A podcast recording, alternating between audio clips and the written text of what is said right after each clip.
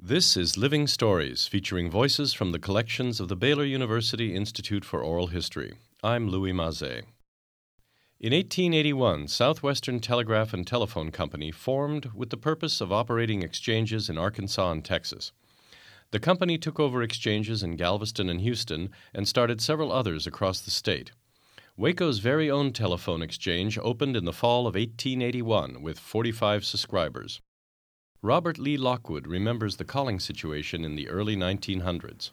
We had two telephones uh, in Waco. There were two different and separate telephone systems. We called it at that time the old and the new phone. And they were just as separate and independent as could be. And we had two telephones, and uh, I remember our phone number, 225. It's a low number, and uh, that's when uh, when we got our phone, that was how many phones were in the city of Waco on that uh, system, and then the other system came in.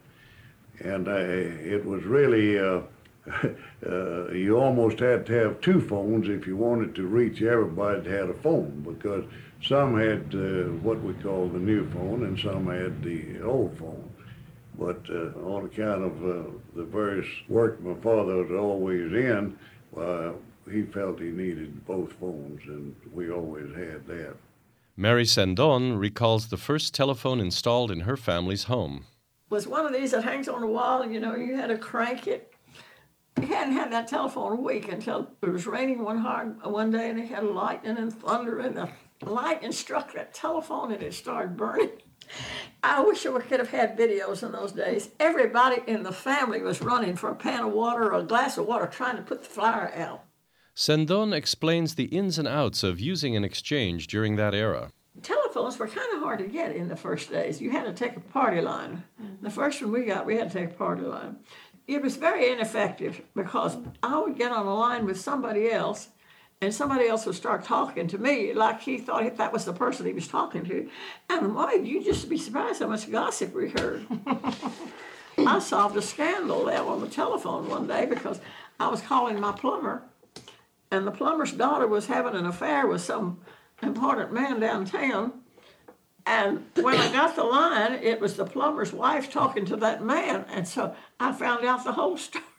She describes a great aunt who worked at the telephone building at 4th and Washington. She made a, quite a hit with all the businessmen because she had a beautiful voice and she had such a kind voice. And that the businessmen said she was the perfect telephone operator.